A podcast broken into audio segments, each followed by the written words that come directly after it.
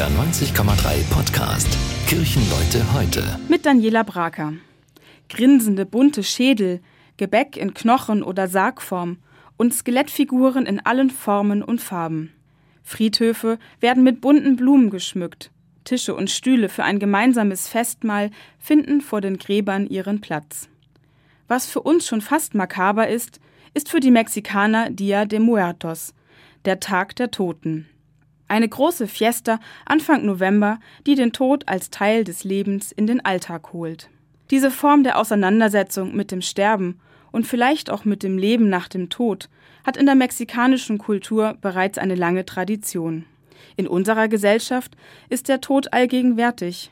Und dennoch sind Tod und Trauer nicht gern gesehen und werden häufig aus dem Alltag verdrängt. Dabei sagt das Verhältnis einer Kultur zum Tod viel über die Einstellung zum Leben aus.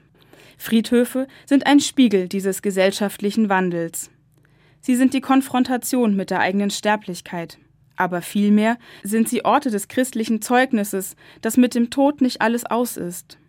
In Grabeskirchen wird dies besonders deutlich, denn dort finden sich Grabkammern für Urnen mitten in der Kirche so wie in der Kirche St. Thomas Morus in Hamburg-Stelling. Dort ist der Tod mittendrin, mitten im Leben der Gemeinde. Die Trauer um die Verstorbenen hat hier ihren Platz, genauso wie die Feier der Taufe oder der Hochzeit.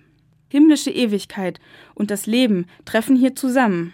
Für mich ist das ein ganz besonderer Ort.